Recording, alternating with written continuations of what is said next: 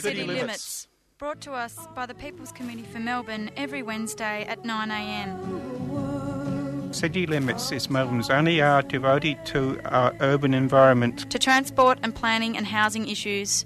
To privatisations and our utility services. To building and or maintaining a sense of community.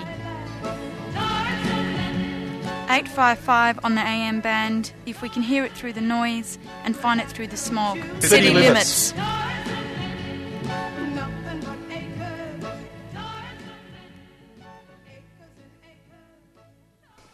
Okay, the acres and acres of tar and cement and city limits is on the air. Um, actually, uh, this morning on the Bricky Show, they also played Big Yellow Taxi, which is the other possibility, I think, for our theme song, the Joni Mitchell song. just for Transport they, Day, or like they, well, any day, day, but they, they just because they they both about the destruction of urban environments for uh, mm-hmm. other purposes.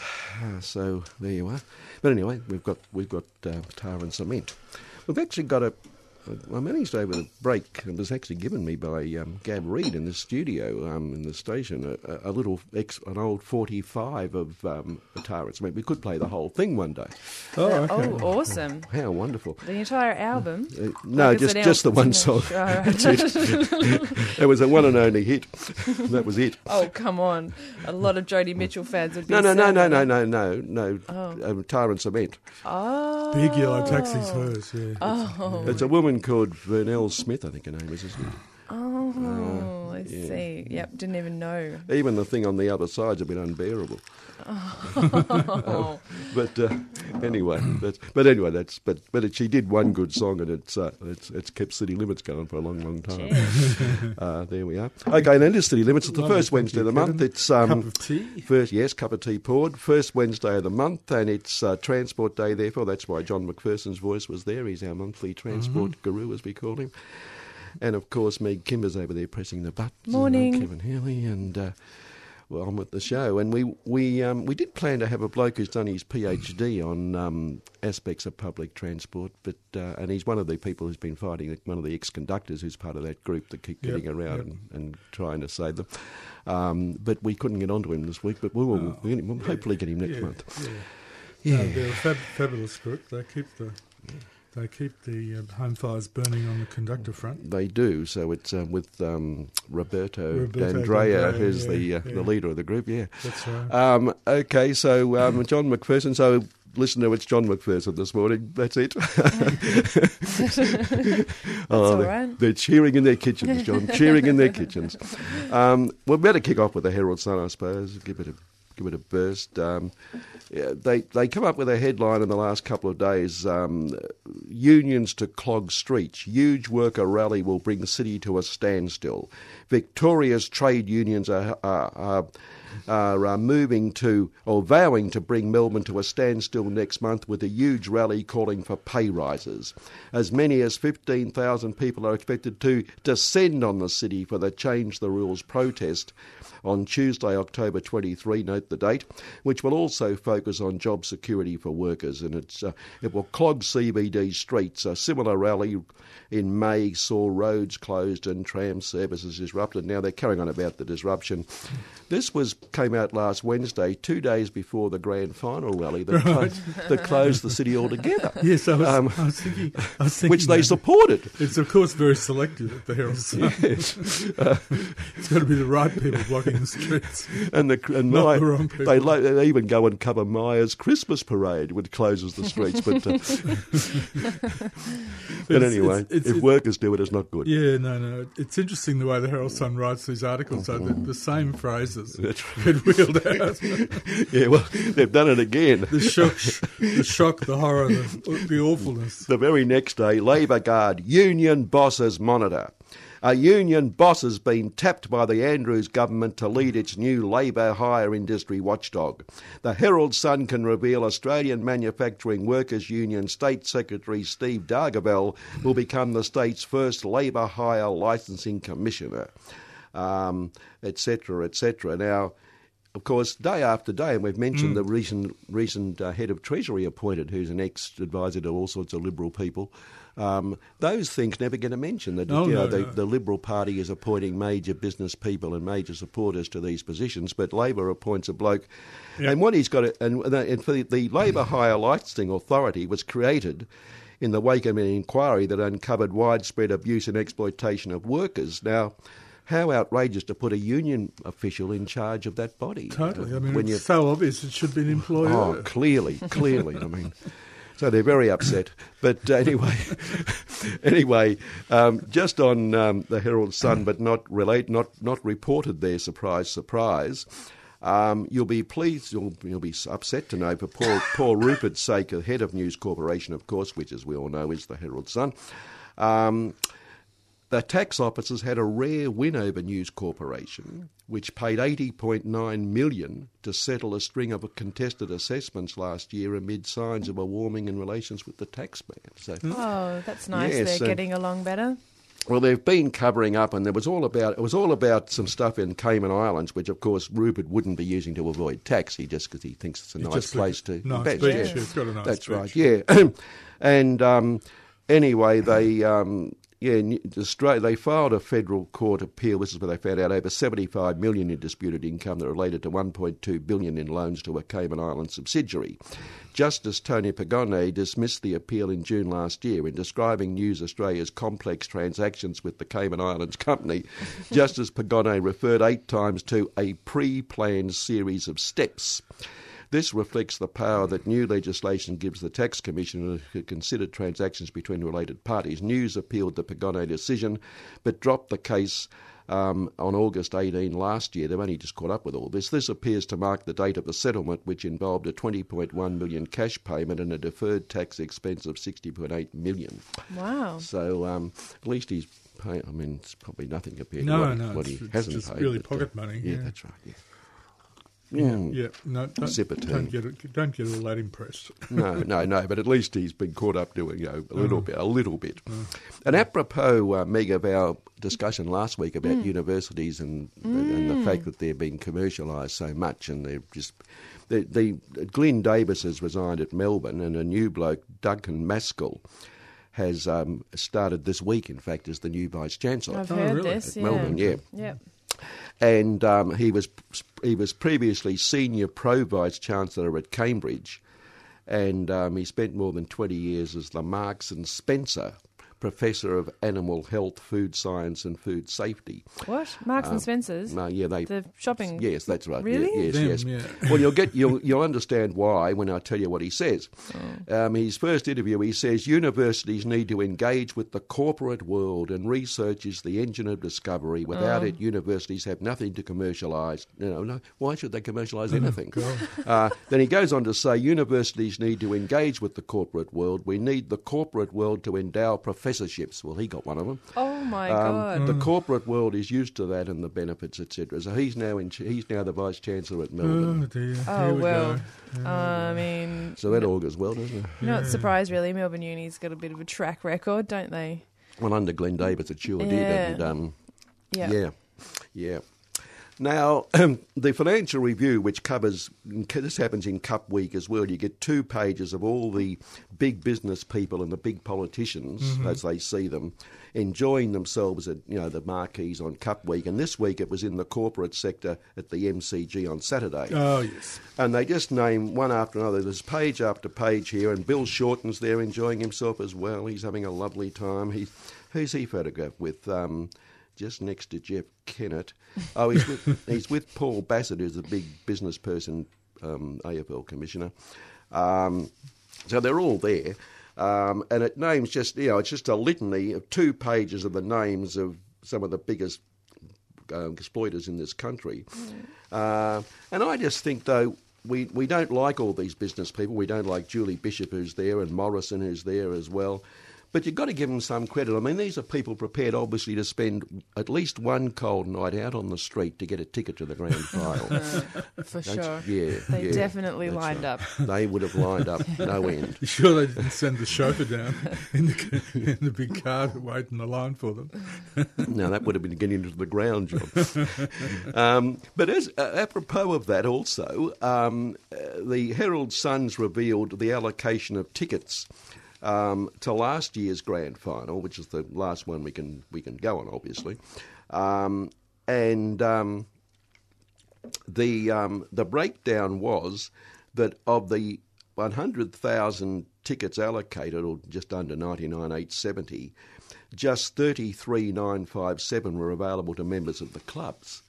So that leaves 60,000 other tickets, um, which the members who actually follow their teams all year couldn't Right. get. Right. Now, among the rest, 25, one, 25,000 roughly, went to MCC members, 15 and a half to AFL members, 6,000 to other AFL clubs, and 3,000 to Medallion Club members. But 16 to 28 were allocated to AFL entitlements contractual obligations, which included 7,200 to corporate sale functions. A thousand to corporate partners, one twenty four to past commissioners, one hundred and eighteen to licensing, one hundred and goes on and on. But I mean that, that's where it's all going, and it ends up they all end up in the corporate sector. Well, presumably no, nobody pays for those tickets either.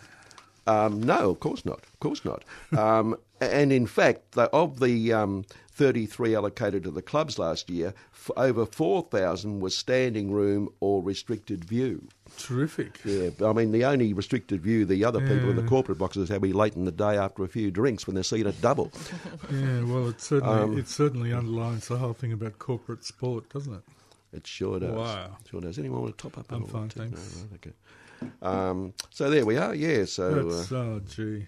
yeah. So the ordinary man in the street. Did- did well, ev- why isn't the Herald Sun carrying on about that? Well, it just It's it did supposed publish the- it. Yeah, but that it, was the oath. That it was the- supports the, little person. you Yeah, see, yeah, that's right, yeah. Well, they should be yeah, screaming there, screaming to the high heavens about that. Yeah. yeah. Did you watch the game? There you Too right. Yes. Did you? yes. I watched. I dipped in, dipped in and out of it. I couldn't really bear to watch, and then as it got worse for Collingwood, I thought, "Oh no!" It only got worse for Collingwood in the last five seconds. Yeah. No, but you know, it was That's the only drifting. bit I watched. I, I drew myself. I had a little graph in my in my head, and it was drifting against. Collingwood. You could see it happening. I Yeah, the see it second half, you could see And, uh, yeah, the horror, yeah, the horror. Yeah, yeah, yeah. you could you could see it happening, and you Yeah. kept thinking they're going to get So up. I'm afraid I chickened out. right. Well, I did watch it, and in fact, I, I thought it was amazing. Um, somewhere, somewhere in the middle of the second quarter, when the match was getting quite exciting, Yeah. someone knocked on my front door. oh, And I thought, my God, no, no way I'm going to go at the front door when the match was. Anyway, I went later. There was some. There was p- people campaigning for the state election. I thought, why would Bad you go out the grand final? Said they'd, they'd lose. They would have lost a million votes in an afternoon. oh my sure would, god! yeah, yeah. Oh my gosh! Yeah, well, I, I mean, I, I have to admit that what that last kick was brilliant. It was. Was West Coast I mean, it, it probably was a free kick to the Collingwood Yeah, player, but no, it was no, a no. bloody good kick. Yeah. Yeah, uh, uh. Yeah, For a bloke who hasn't got a reputation as a good kick either, by the way. Mm, mm Yeah, mm. yeah. When you looked at those posts from where he was sighting, the, the distance was about, you know. Yeah, the ball could have got stuck between mm. him from where he was. yeah, that's right. Anyway, moving on to more Hero important things. killer. One of the great of great uh, people in Victoria, the former Chief Commissioner Kelvin Glare. Remember Oh, yeah, Kelly I was a lovely bloke. Loved, remember. loved protests and things, Kel. Right. Um, anyway, he's come out and says um, he, he's leading a group of former high ranking police officers who have slammed the Labor government, saying Victoria has been let down and needed an ethical and honest government. The Community Advocacy Alliance, they call themselves, spearheaded by Kell, said the alleged criminal activities of some Andrews ministers is a major issue ahead of the state election. Um, the um, an examination of the present government's decisions, activities, etc. This is all in the Herald Sun, of course. Now, Kell hasn't mentioned anything about the lobster dinner No. of um, Matthew Guy, the opposition leader, or Matthew's recent admission that he uh, spent millions of public money to avoid going to court Mm. and maybe losing his position over a planning deal down on Phillip Island. Uh, in fact, that story. Not to mention Fisherman's Bend. Yeah, and the only mention of that story in the Herald Sun's been an attack on the Labor Party about it, which I thought was interesting, even they to turn it that way. But uh, um, anyway, but Kel's come out and he's um, Right, yes, very, being very even-handed. Oh, absolutely, Okay, absolutely. okay. Um, an interesting interview on, um, I didn't see it, but a report of it here um, on um, Insiders on Sunday, which I can never bring myself to watch because they try to make politicians sound like human beings. but anyway, same as that Q&A show. Um, Oh, God, I can't watch that. but um, anyway, Scott, our Prime Minister, was on, and he's demanded the ABC get back to work after the crisis last week when they lost half the top brass. Um, and he's um, he said, I think the ABC needs to stop talking about itself and get back to work. And apparently, Barrie Cassidy, the um, presenter, uh, made the point that in the week he got elected as Prime Minister, the government stopped government absolutely altogether and did no work whatever at all. And he pointed out the ABC has in fact kept working. Um, Still through produced programs 24/7, Yes, yeah, yes. So uh, yeah. there you are. so they, they don't know why they. They're still not sure why whether Michelle Guthrie, the head of the ABC, or former head of the ABC, quit because she was considered incompetent, or because she was ordered to sack one of the journalists who had been critical of the government, A couple of journos, yeah. a couple of journalists, and Yeah. refused to sack them. So I think we still don't know, do we? Because no. Well, she, people she were didn't quit though. She was thrown out. that yeah, well yeah, Yeah, whether yeah. she was she was sacked. She right? was. I think they asked Yeah. her to quit, and she wouldn't. Yeah. And then, then they gave. But her. Well, I think she she no showed. It, it seems she showed a bit of backbone. You know, It on- appears that way. Um, or she might have just been too proud to leave uh, because she was from a very corporate background and then Yeah. went into the ABC, Yeah. made huge cuts, changed the the whole sound of Radio National Yeah. as for one thing, and then she's I guess like the ABC is trying to compete on a increasingly digital market for media.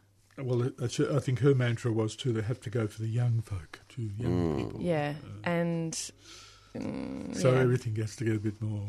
What, what's the That's word? right. Um, but they employed light her to and do fluffy, that. Light, yeah, light and fluffy. Yeah. And it brings it, it brings loud attacks from people like Murdoch and News Limited Mm. because they say the ABC has no right to move into the digital space that it's trying to control. So, um, Uh, yeah. yeah. So there you are. But One usually, ABC manages to do you know lots with very little. yeah. Mm. and now. they're, they're trusted. That's the other thing. Is Well, yeah. Yeah. Yeah. I mean, up to I mean, I think the ABC is pretty conservative. I think it's become more conservative. I think it has let the liberal attacks influence it uh, Mm, I think- in recent yeah. times. It has a bit, yeah. Yeah. yeah. Uh, But, but uh, that's shown by the kind of appointment of Michelle Guthrie, really, because I think like her agenda, you can see it as a bit of a, as a quite conservative agenda in a sense. Like if you cut a lot of, of Jobs. jobs, Yeah. uh, then you're going to have less thorough reporting, which means that you turn down the the direction of commercial media, Mm. which is you know trying to just make money by being the most salacious and headline grabbing kind of thing, rather Except than the Herald Sun, which is No, which is quality total, journalism total objectivity. that we can right. trust and yeah at all times. so So there we are. good Um, segue there back to well, back to, in fact, speaking of hot air, um, back to emissions. Um, and last week a report came out uh, that Australia's emissions in in the year to March increased by 1.3 percent. Uh, they well, um, well done everybody. Yes, and Yeah. economy-wide permission, uh, commissions increased 1.3% in the year to March, 0.3% for the March quarter, driven by a big increase in fugitive emissions of methane and CO2 from a surge in liquefied natural gas production, which is interesting because they, they keep claiming that's going to reduce Yeah.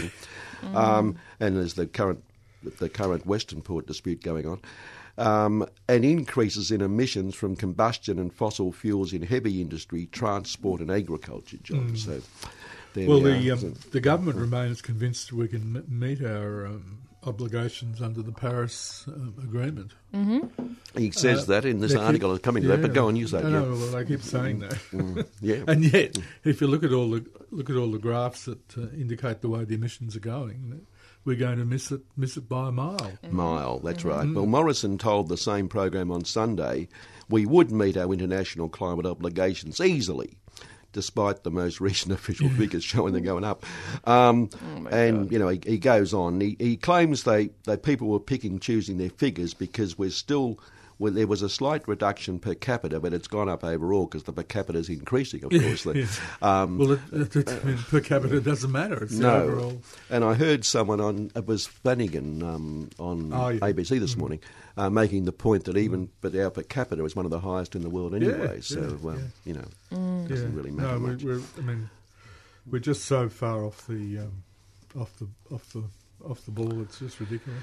Yep, but on a positive note, Oh, uh, Meg, this is your you sure- your home sure country. you your put- home country. Oh, Tasmanian energy users enjoyed a return to pre-crisis electricity prices of under 45 a megawatt hour in the September quarter as the island state generated 100% of its needs for the year to date from renewable energy. oh, Tassie. Yeah, you are. So proud of you. When they say renewable energy, though, they mean hydro. hydro, that's right. so let's not talk about all the damning there that's are, involved. there are questions about hydro that Yeah. need to be raised, but uh, Oh, but that is interesting because there was a, quite a, uh mm, turmoil about that sort of um, in terms of we were producing a lot of hydroelectricity, Mm. shipping it over to the mainland, and then buying our electricity back from, the the- mainland across that resources. Thing, yeah.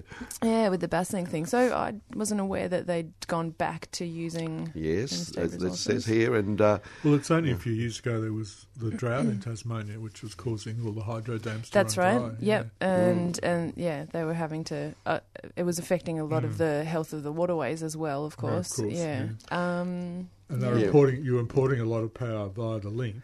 But yes. then the link went down, didn't it? The yes, there were Yeah. problems with the connectivity right. of Yeah, that. yeah. However, it worked. And well, that, if- went, that went on for over a year. Yeah, I I would say so. Yeah.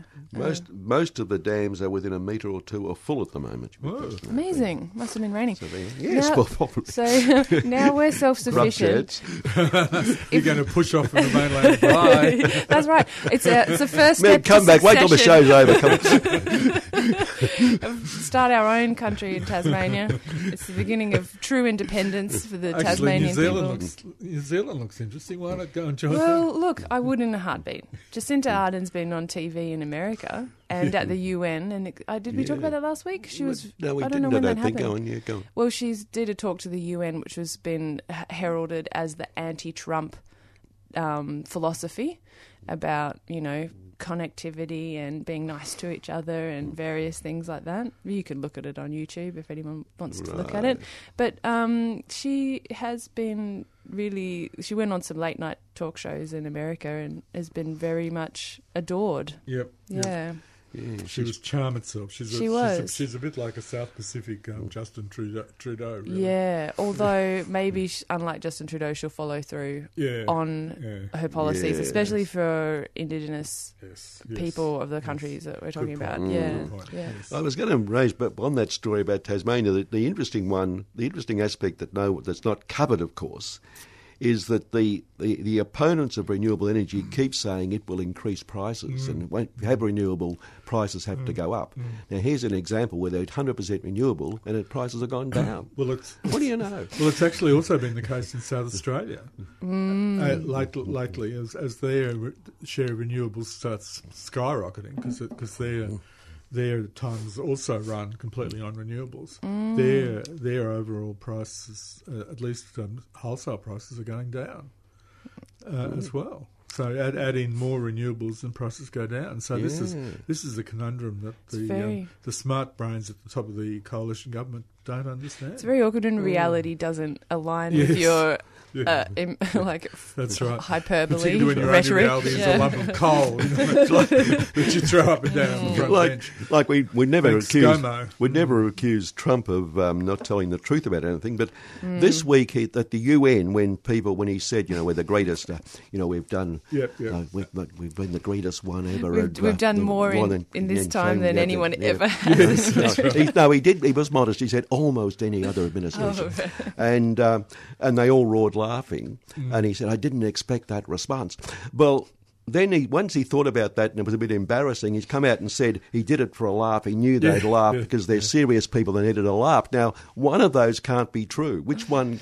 I, I think we can leave it to our astute listeners to work that one out. Yeah, okay. Everybody was laughing at Trump. I couldn't. I can't know which one's true or not. No, I'm, no, I'm well, a bit he was slow on that probably one. he was probably bullied in the schoolyard too. You know, Yeah, that's right. Trump, yeah. Well, there's a story this morning, by the way, and it might blow up, I suspect, that Oh, yeah. um, he's been accused now of when he inherited his wealth of doing some all sorts of things to um, Oh, strange things to finagle. yeah, Yeah, and uh, yeah.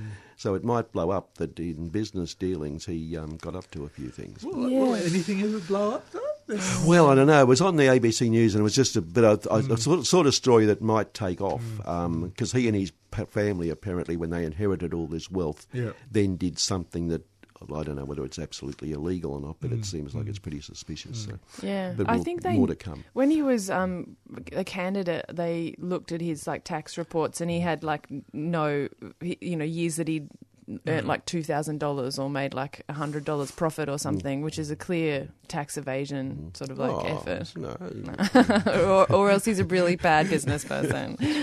yeah, well, he's refused we want to. either um, way. It doesn't he's look good. refused yeah, to well, show he's his refused yeah, to put his tax returns in. Under returns out in, out in public view like Yeah. every other presidential candidate has done for the last forty years. Yeah. Yeah, Um, so again, you know, it, you just you just you just your head spins when you try to try to get to get to you know grapple with the creature. Yeah. In terms of the environment, interesting, Yes, li- interesting little very- piece. Yes, Britain will step up its military presence in the Arctic on concerns about growing Russian aggression in our backyard. Defence Secretary Gavin Oh. Williamson said. Now, which bit of the Arctic is in? there? anyway, it's in their backyard. But anyway, he said the government was drawing up a defence Arctic strategy with mm. 800 commandos being deployed to Norway next year and the installing of a base there. Williamson highlighted a mm-hmm. reopening of Soviet era bases and an increased tempo of submarine activity as evidence Britain needed to protect our interests. okay. Britain is concerned that as the Arctic ice retreats, Russia will intensify activity there. And the last sentence says it all, of course, that, that um, as the ice is melting, the, Yeah. big, the big bloody world fossil companies that caused the ice to melt are now moving in saying, isn't it wonderful, rubbing their hands, they can get to all the stuff under the ice. oh my gosh. And um, and the opening the um, trade, the shipping trade routes across the Arctic are starting to open too. That's right. They, they, they're going. They're getting. The ships are getting through, and um, Yep. uh, but I mean that, that article indicates there's going to be a real battle between all those powers to get onto all that wonderful fossil fuel.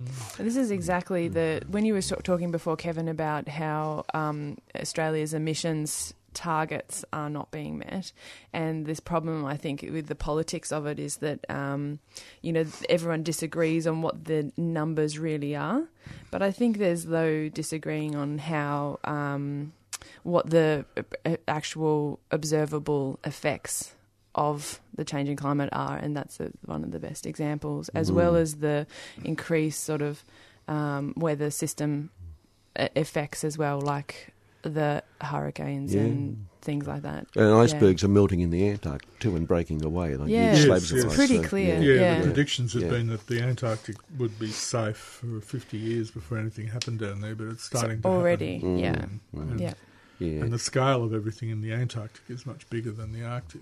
yeah, and so whatever. when it does go, it really goes. yeah, and it affects everything. Mm. Yeah. It's all been exponential, hasn't it? It's just taking off fast. It Uh, goes faster yeah, and faster. yeah, yeah. Um, now, we've had a warning, and this is an important warning from Alexander Downer. Um, Brace, brace for this um, one. Yeah. yes, before we go on to transport, John. um, Yes, I'm looking at the clock, Kevin. pity we can't. I'm looking at the clock. So am I, John. It's, oh, it's 28. Yeah, well, yeah, you, you are too. Um, no, well, um, J- um, Jeremy Corbyn has a policy of workers getting shares in their company and owning the company and putting to own. And it, it's a 10 year plan where after t- going Right. up by a cent a year, uh, 1% a year, Yep, yep. after 10 years, the workers in companies would own 10% of the company. wow. And Alexander has warned Australian companies about this, and he, he says that the, um, they should get out um, um, because it's it's dangerous. It might actually happen. Um, and he, well, it's it's awful, isn't it? And um, he goes on to say that um, goes on to say there's no doubt Corbynomics, uh, which he calls Corbyn's um, politics, has captured the mood of many Brits. Um, Not surprised. and he, yes, he's, Yeah. and he says Australian companies should be taking this policy seriously. Labor is determined to introduce this and other radical policies. Oh, isn't it frightening? For ex- like workers owning ten percent of the company they work for, for God's sake. For example, they would mandate that all big companies must have trade unionists on their boards. All utilities would be nationalised, etc., etc. Now, who knows what terrible things lie in the etc., etc. Did you just write etc. etc.? yes, yes. Well, um, you know, most of the most of the most of the very productive companies in Germany have um, workers on their boards. I mean, you know, I mean, it's not it's not it's not radical. Oh, come on, John. I mean, thank God we've got Alexander to warn us. I should just stick to wine bars and um, and talking to talking to spies. That would, but no. But honestly, I mean, some of the most productive companies in the world are owned by their workers. There are some. There's a, some Spanish companies. There some, they're all over, but they're they're scattered thinly, and they're never referred to by the corporate media, of course. But course there are not, some very, very effective companies. Well, Earthworker here has got, you know, it's got a worker-owned cooperative going and making those um, those solar things for Yeah. hot water, etc. Well, So you go. uh, that's it, that's it really can good one. be it can be done. Yes, and it, indeed. And it, if you look at look across Europe, you'd find surprise, surprise, it was very common. Alexander recently wrote an article in the Financial Review about why why there's poverty in the world. Um, and the I rich and remember this. Yeah, Yeah, um, and good, he, he managed to have an article discussing Yeah. why there are filthy rich and why there are dirt poor. Uh-huh. Without once mentioning capitalism, which I thought in itself was a pretty monumental performance. Oh, well, I'm it- sure they're taking his articles and teaching them at journalism school these days. like, and if you can't think of any other examples, just write etc. etc. I thought he might have. I thought he might have been explaining why his daughter couldn't win the, the family uh, family electorate. he did explain that as well. Oh, one time. good. Let's have a very prejudice. Oh, There's a right, little tip, prejudice. yeah. That's right, because they were no, no, yeah, it was by there was They were, they, were it was, preju- cla- they were prejudiced against family. it was um, class bias. Family. family support. Inherited wealth. Yeah, yeah. Okay, let's have a very quick break. Come back and talk to John about transport.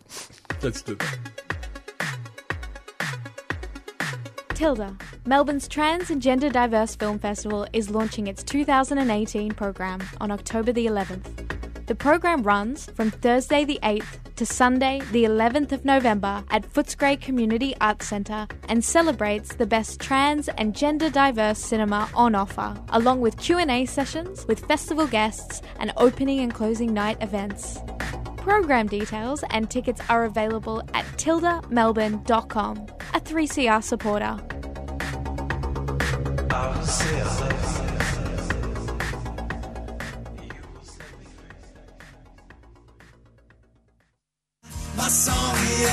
Spring into Gardening is back this October, hosted by Gardening Australia's Costa Georgiadis, celebrating sustainability and all things green for one day only.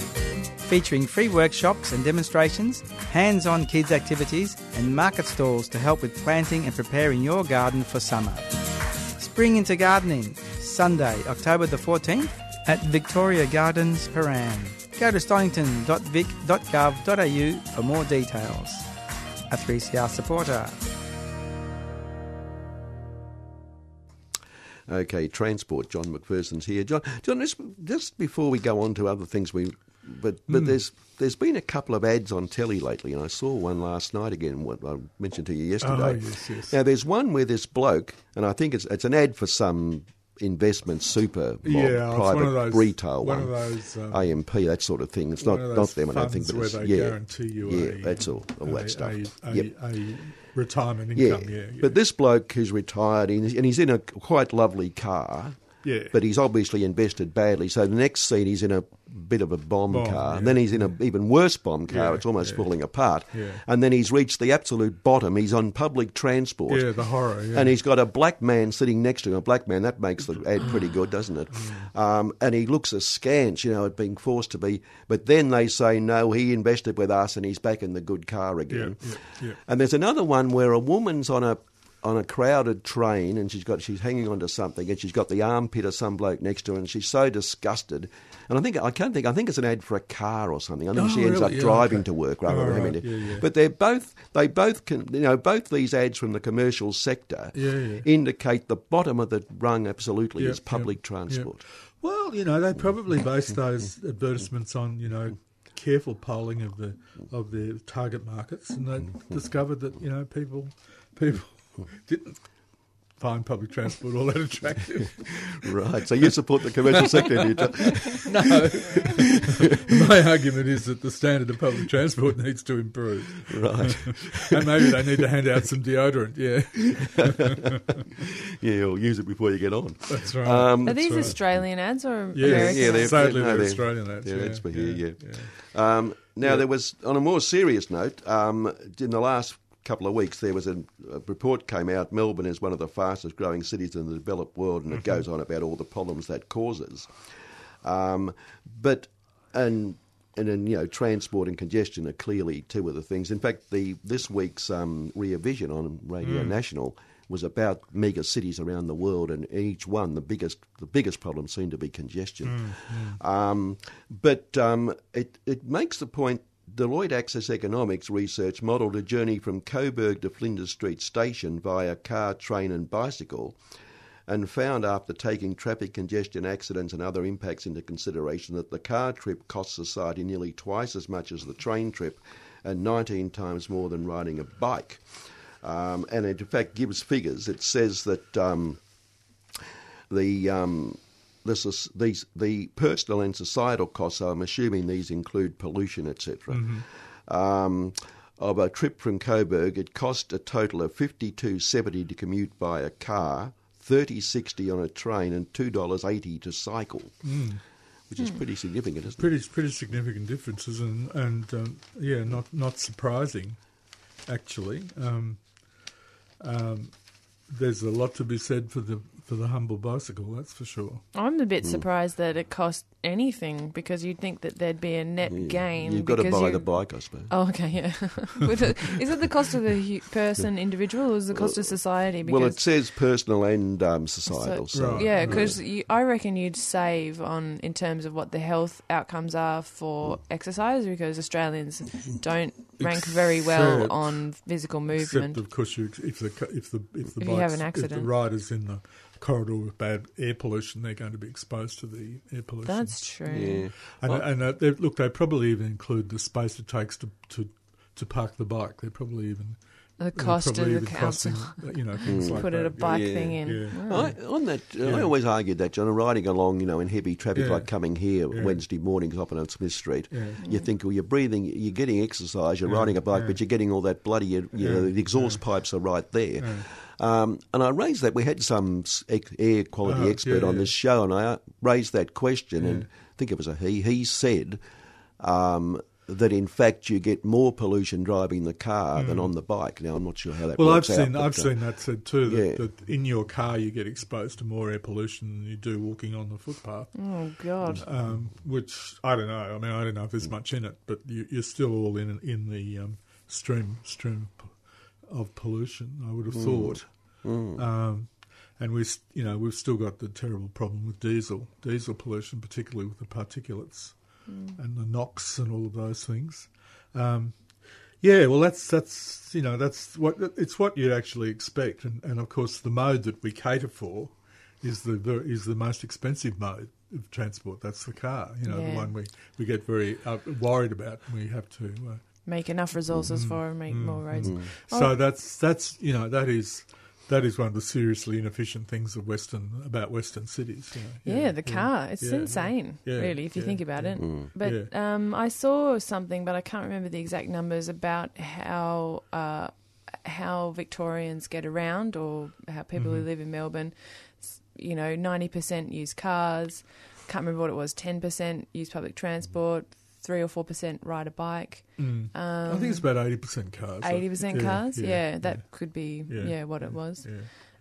Um, I was surprised Mm. considering uh, if the numbers are that low for public transport and cycling, and then when you're on public transport at peak hour, you cannot move. Mm. then it doesn't have any capacity for growth. Mm. F- For that number to be a bigger the, percentage. Well, the, the, the, the journeys that public transport caters for are mostly the radial ones coming Yeah. heading towards the city. yeah, and then people drive everything yeah, else. yeah, yeah, That's sort of what happens. But see, you've got to be a bit wary about the numbers too. Are they counting? Are they counting journeys on foot? yeah. Are they counting? Are they counting really short journeys, say around the CBD, which would, a lot of them would be on foot? You've got to be a bit wary about yeah. about, about these pers- pr- proportions. You know. Yeah. Uh, And what about people who do both? Mm, You know, yeah, do that they- too. yeah. Yeah, yeah. Um, but yeah, I mean the car, the car, the car does seem to dominate. and does does dominate, Mm. and you know, there's not barely a household that. No, I think it's about 15 percent of households don't have a car. Yeah, right. Yeah, yeah. On that Coburg example, of course, they Sure. talk about tra- car, train, and, and bike. yeah. If they use tram, and I don't know when they're Mm. going to do it, but trams are saying they're going to go to 100% renewable energy Mm. um, sometime about now, I think, was Yeah, it? Um, um, if, they, if they do have 100% renewable, then the tram might compete much better Well, than let's the see. Well, train. the train can too. I mean, Mm. the train can could you know, Could use gov- renewable, yeah. Yeah, yeah. if the government chooses, it can it can make a deal with the um, with the solar and the wind farm operators to get the power from for the trains as well. Mm. Um, the car, you can't do that. Not while Mm, they're not while no, they're internal combustion. Yeah, until you plug them into something. Yeah, Mm. yeah, yeah, Yeah. So, but but you know, cars in cities are always going to be. You know, ridiculous in terms of the amount of Mm. space they take up. Doesn't matter whether they're electric or or, Yeah. or petrol or whatever. Mm. Yeah.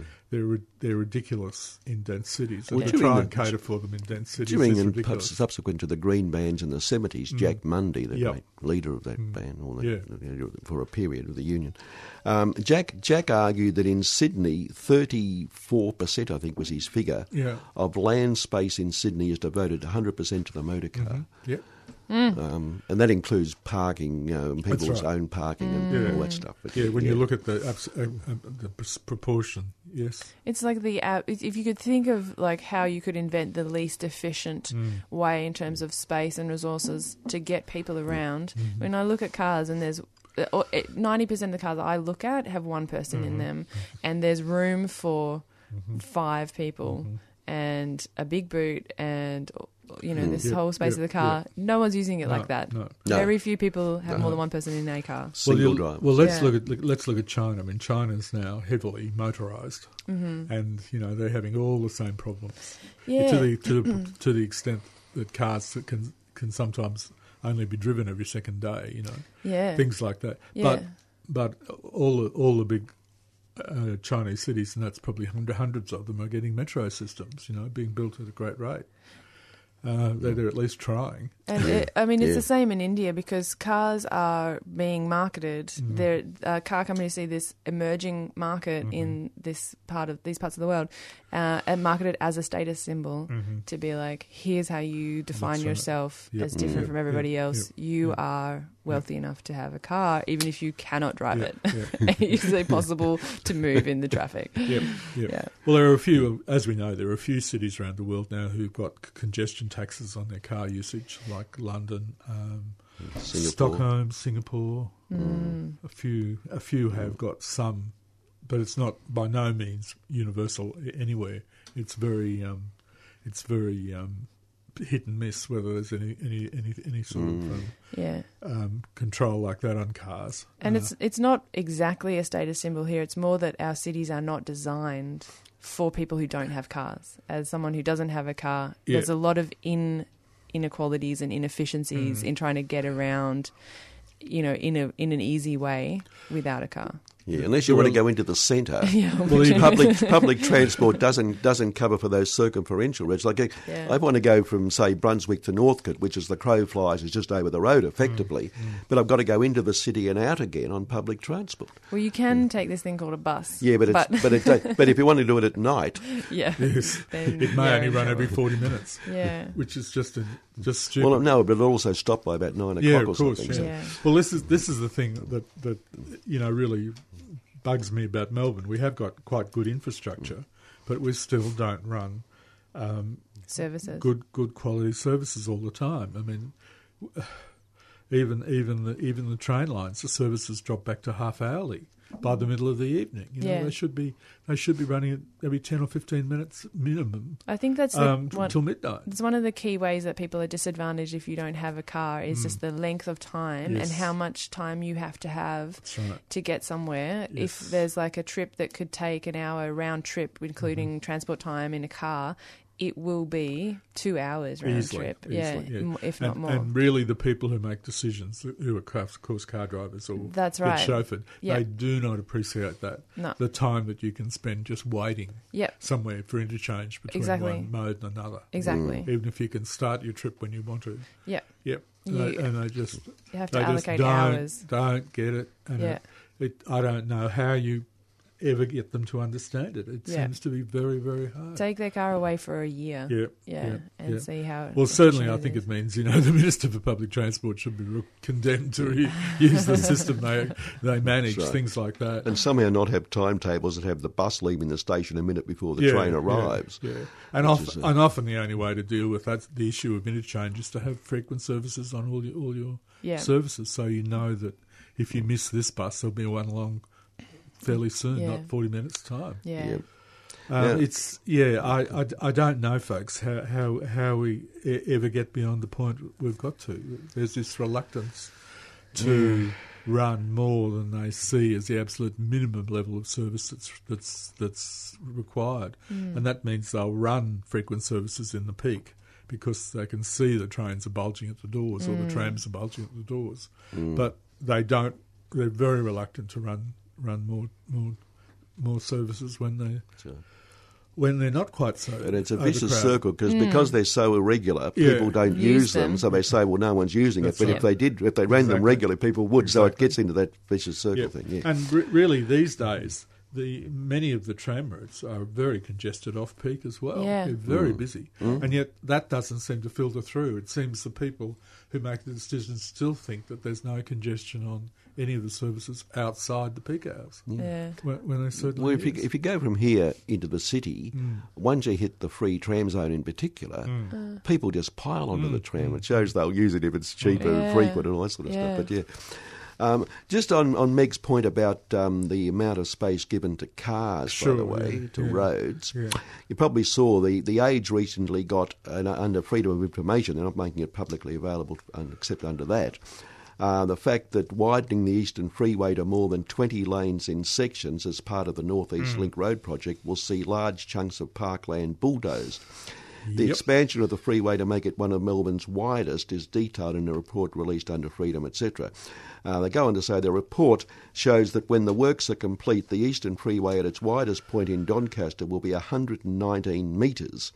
A Vic Roads design document describes a typical eight lane urban freeway as about 44 metres wide. Wow. The freeway near Middleborough Road in Box Hill will be 111 metres wide. As it passes the Blackburn Road interchange in Doncaster East, it will be 100 metres wide.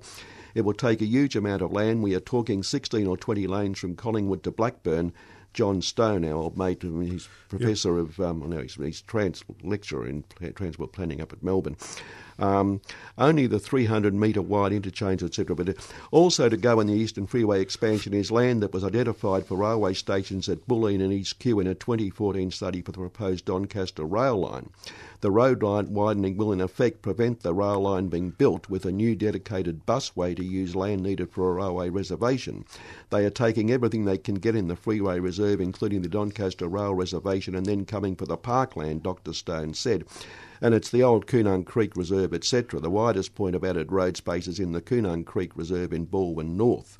Um, and so more of that, which went for the East Freeway originally, is going to go.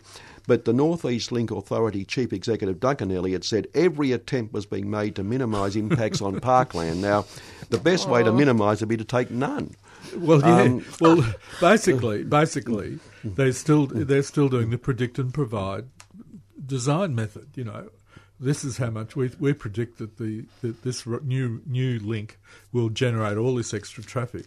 Therefore, we have to provide enough space for it. Yeah. And that's what they've come up with. It's it's um, you know it's it's Well, insane. Ni- Nina really. Scott, whose whose whose property overlooks Look, that. I mean, it used to go straight down to the Creek Valley Yeah, before yeah, the freeway yeah. turned up. She's going to have She's I- going to have freeway over her back fence. Yeah, that's right. Well, she well she has now, but Well, she yeah, she's been closer, but yeah, she's yeah. been talking to me for ages about the fact that this is coming and Mm. the, you know what's going to happen below her property. Uh, and and she just can't find anything out from No, the authorities. no, of course not. And Joan Coxsedge, who also lives in the same area, Mm, a couple of blocks away, um, was talking about it to me last week as well. I mean, people who live there are deeply concerned Mm, about the impact on their parkland and their Creek Valley and their own Well, and their well, living, but they can't find anything out. Apparently, already now, that, that section of the freeway clogs up around three o'clock in the afternoon, which is a very peculiar time. It's not the real normal normal um, um, peak period. So instead of entertaining a, a, a, a, number of different ways of dealing with the congestion, all I can think of is, oh well, we have to make it so much wider. It's the it's the zombie it's the zombie freeway that you get when these guys say, well, if it's if it's con- if it's congesting at three o'clock in the afternoon now, we'll have to make it twice as wide, and maybe that'll fix it. But it won't fix it. This is this is the other thing. You could call it the Peter Dutton Freeway, Yeah, you could. zombie freeway. Yeah, it's it's it's it's just it's just madness. I mean, there's you know there's a certain amount of capacity you might be able to justify on a ring freeway around the city, and probably we've got it about now. Mm-hmm. But you know you know you cannot go on fixing these things by just building more lanes. Um, but we still seem to be in the 1960s mindset, which is. Uh, which most of the rest of the world has uh, got over and, and accepted that you cannot fix these things just by building bigger freeways. Um, there, once you get once once you get flows of movement on that scale, it's time to ask yourself, well, what sort of, sort of public transport would you put in Well, place? freeways beget freeways beget Yeah, yeah, freeways yeah, beget yeah, freeways, and uh, yeah. I mean, as we've said so many times, everyone everyone is is put to us as the panacea for our traffic For problems, the last one, and it mm. then becomes the problem we then Yeah, have to address. yeah, down- yeah. And Vic Roads know that, of course, Yeah, and the yeah, road yeah, authorities. don't they? yeah. If you've got two office buildings absolutely crammed with engineers whose role is to design and Mm, build roads, then mm, there mm. every chance they're going to design and build roads. so the whole Koonung Creek Valley is going to end up just one huge. You know, it'll be it'll be a freeway on the scale of Los Angeles freeways. Yeah. Well, Nina was which one of course they probably think is a great thing. Los Angeles is renowned as like the least walkable city in the entire world. I think, like, yeah, that Yeah. you cannot function in that place without a car. Apparently, I'd um, like to mention Yes. um, Matthew Guy's. Um, Yes, I was going to raise that Famous next. the- plan, all the promises we're getting at the moment. yes, yes, yes. a little bit of election um, Mm, preamble. Yes, um, well, um, this is Matthew Guy's um, alternative to the to the ring loop uh, railway that um, the government is talking about building around Melbourne. Guy wants to uh, build um, f- fast rail all over Victoria, Mm.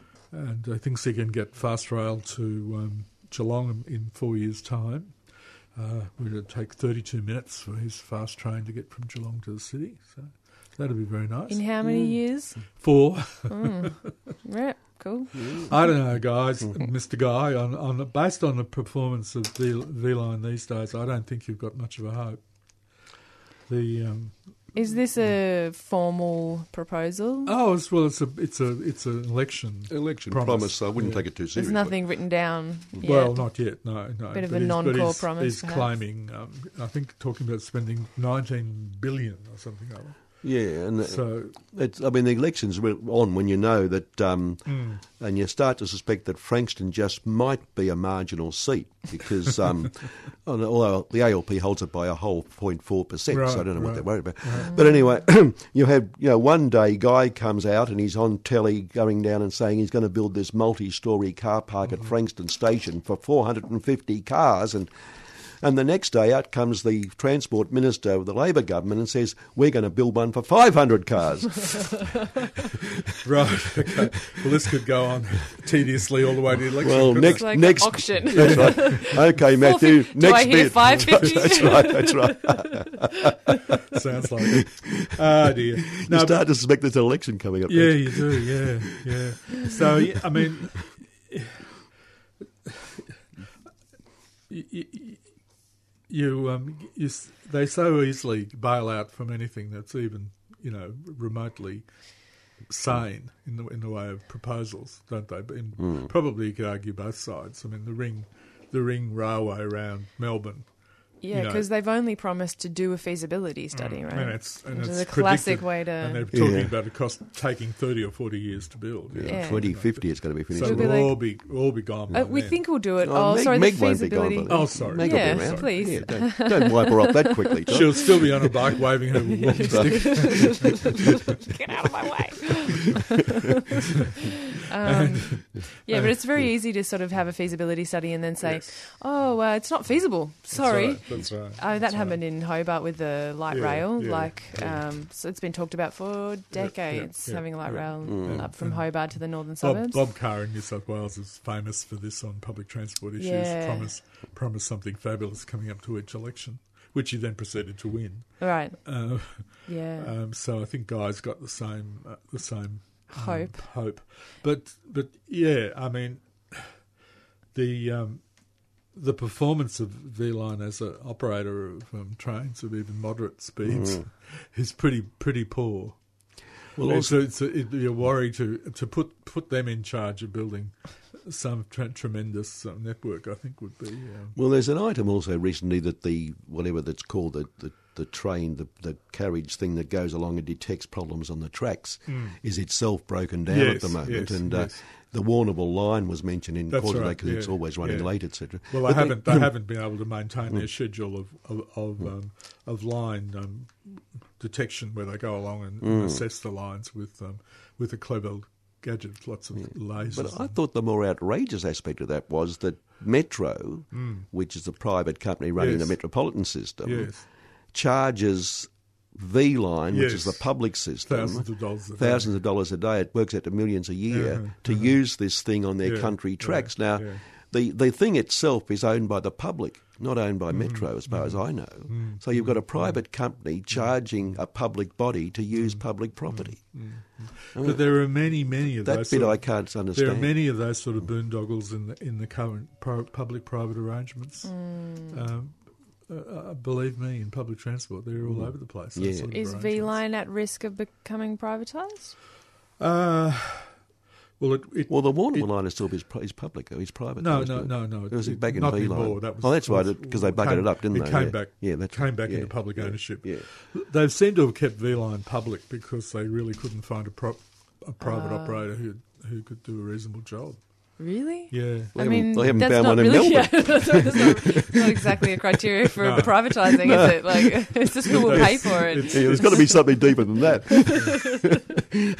I mean, Metro and, uh, and its predecessor and etc. are not good examples of No. efficiency. Well, they, the latest lot of lot of management, in, even in V Line, came from Queensland, government-owned railways, and Yeah. they were bundled out after about eighteen months or two years Uh-huh. as being as being um, incompetent, Yeah. if not if not corrupt. Um, so Now, with a minute left, I, can I just get, raise something here? Mm. Um, tomorrow night at uh, Brunswick Town Hall at 7 o'clock, I'd urge everyone to get along. There's a public meeting about the privatisation process of, pu- of public housing.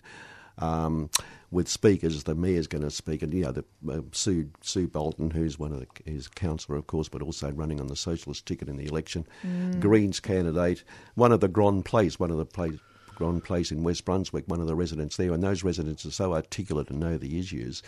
Um, but the speeches, I mean, are going to say things I think we all know in the first place. But it's just that the issue is so important, and this is a public meeting to let government know and the opposition know, I guess, how people feel about it. That I do urge people to get along. Seven o'clock tomorrow night at Brunswick Town Hall, which I think everyone knows where it is, corner of Glen Lyon Road and Sydney Road.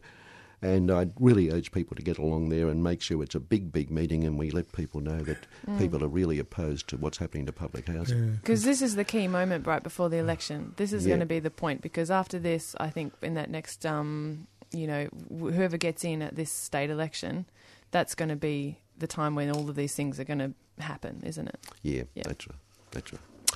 Okay, so that's that. So time's up, John. But, um, Okay, thanks for that. Next month we'll have more on transport. There's Yeah, always something on there'll transport, al- isn't there? Always something, something. Usually something a bit crazy going on. Right. Yeah. Radio. and next week is uh, energy, and we are going to be talking to Colin Long, um, who's taking up a new job at Trades Hall on environment and climate change issues. Colin's just retired as State Secretary of the National Tertiary Education Union, Okay. and he was an original member of the People's Committee for Melbourne that started this program all those years ago. So.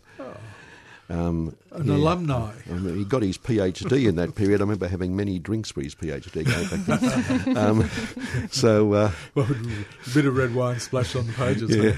so we're all much younger at that time, obviously. Um, anyway, he's on next week Oh, talking brilliant. about his new job at Trades Hall and, and workers' environment issues. Yeah, well, Labor will have to be have their nose kept to the grindstone. Okay, better go. Look, thank Meg. Tell, John, thank Meg and tell her what a great job she did. Thank you, Meg. You, So do, a, you do a great jo- Thank job, you. and come back next week and do it again. Okay, I will. Thanks, guys.